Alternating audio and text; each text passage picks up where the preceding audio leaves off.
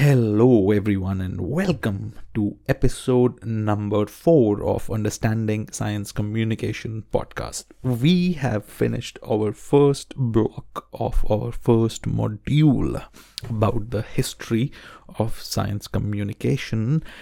I've read some papers and made a presentation in a group and presented that presentation today.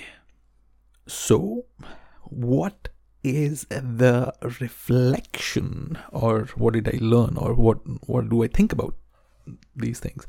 Let's dig in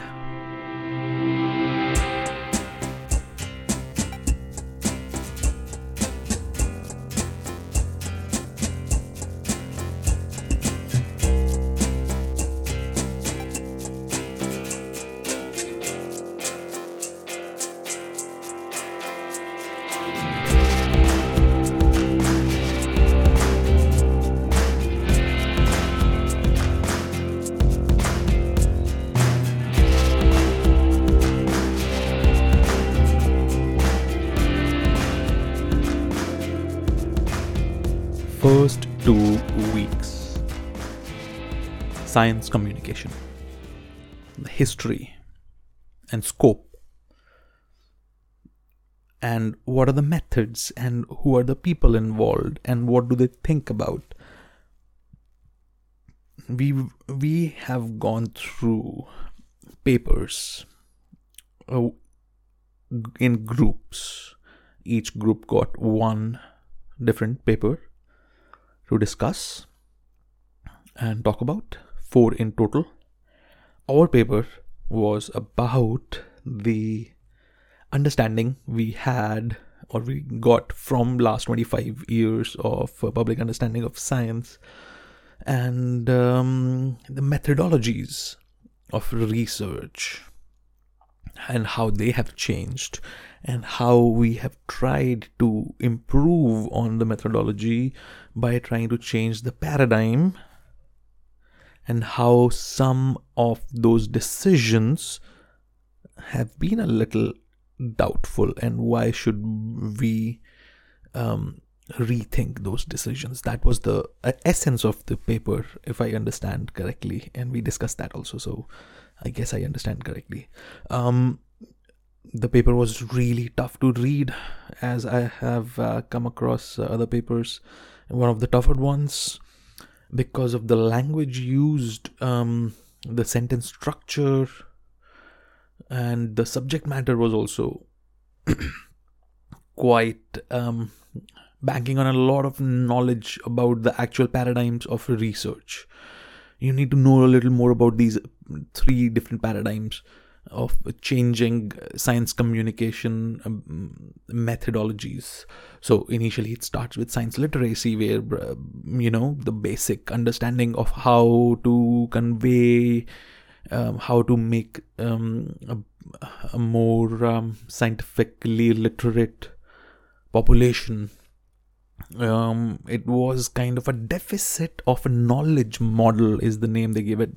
That public was kind of deficit in knowledge of science and scientists job was to fill that deficit by providing more knowledge.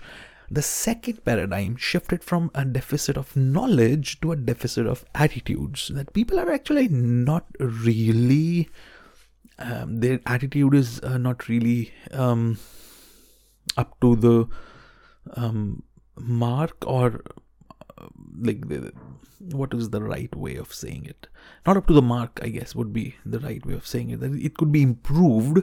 It could be the the reason uh, for why it could should be improved is because the idea is the idea was that the um, when you improve the attitude the understanding will improve and appreciation will improve and um, we will have a more literate uh, more uh, a public will which ha- has a better understanding of science. Um, and the third paradigm science and society where the deficit deficit, deficit shifted from uh, the the people to the scientific community. Uh, the a term used was institutional neuroticism. Why does the scientific institution want this neuro uh, want to have this kind of a um, a say over uh, um, what public wants to do? Why is this neuroticism about the attitudes of the public? Well, um, it was a little overwhelming to say the least. Why? The first reason it was a little overwhelming was that, see, I thought I, I didn't know the, the depths of research, first of all. Um, and that is surprising. And I believe I should uh, read a little more books. There is a big reading list let's go through that reading list and see what we can decide on r- reading about. So we have um, the modules. Let's go back. Um, we have a module number one, block one, learning materials and a reading list. Where is the reading list? Oh, reading list. Here is the reading list. Okay, so this is the reading list. and let me decide on what I want to read about. The first book is uh, by two of the um, two of the professors in the faculty of uh, our college, creative research, communication theory, and practice. Second book is Investigating Science Communication in the Information Age Implications for Public Engagement and Popular Media. This is from 2007. The first one was 2016. Third book is Media Risk and Science by Allan. It's from 2002, actually. A book from 2000s Science in Public Communication, Culture, and Credibility by Jane Gregory and Steve Miller. Have I heard of Steve Miller before? I don't know. Fifth book is Oxford Handbook of the Science of Science Communication. This was very interesting. The Oxford Handbook of the Science of Science Communication, edited by Kathleen Hall Jamieson and Dan M. Kahan and Dietram Schiff. It doesn't matter. Uh, 2017. I I think I started that, and I think that's, that's that's something that okay. Let's let's take that for now. Okay.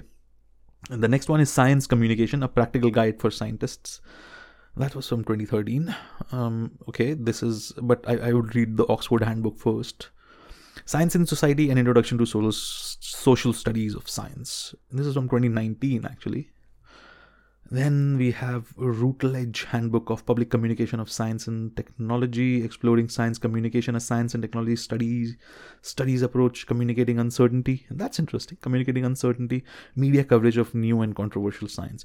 This is interesting communicating uncertainty. Let's mark that. Communicating Science, a Global Perspective. Um, this is a book on the first one, Communicating Uncertainties from 1999, actually. So, mm, does it matter though? Well, the the paradigm has shifted. Should we not move on, move along to the next paradigm? I don't know. And then there is another Oxford Handbook of the Science of Science Communication. Why two? Um, oh, it's the same. I think it was mentioned twice. Science communication in the world, practices, theories, and trends. Okay, so I am leaning towards the Oxford Handbook of the Science of Science Communication. It's a handbook, right? It's like a handbook. It's a, it fits in the hand. It's a handbook, not a lap book or not a table book. It's a handbook of the science of science communication. It talks about the science the underlying science of science communication feels interesting. Feels like I can get into that.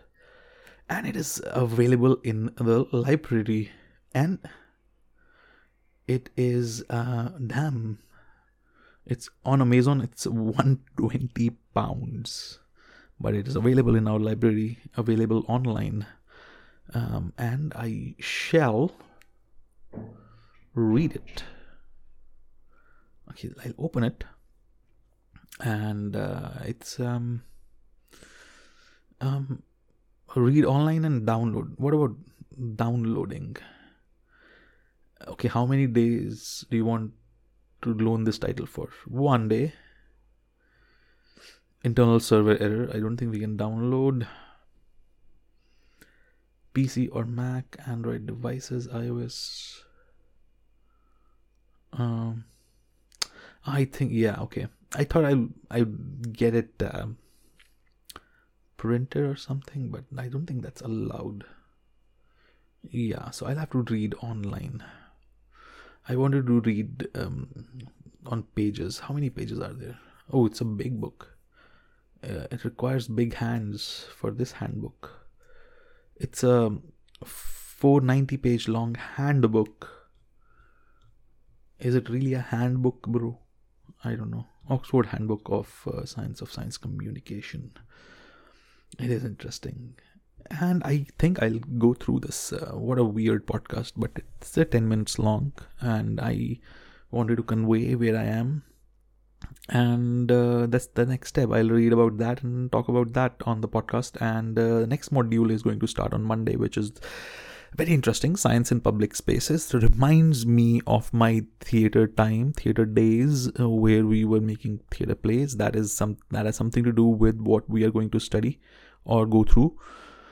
Um and um, that'll be interesting because um, science in public spaces is something that um, oh um, that's so visceral in a way it's not through a media it's not through a screen or a written text it's through another person in front of you that i think some in some ways is the best way to consume knowledge right so that'll be interesting. And um, we, we, are getting our bearings. We are trying to understand. We are trying to um, see the history. And uh, I hope this uh, handbook of science in science communication will give us some perspective about those research topics and why were they so important well that research paper was from 2007 so we are 13 years uh, 14 years now away from that and um, this book will get us on track i hope from oxford oxford. It's a big book. Um, I, I don't think i'll be able to finish the whole thing anytime soon. Um, but let's hope to get the basics and get our bearings even deeper to get a better perspective. And I will see you on episode number five. Have a good day. Bye bye. This is WikiLearn. This is a WikiLearn production. Um, all users of this material are subject to um, distribute as as you want. I don't care actually. Bye bye.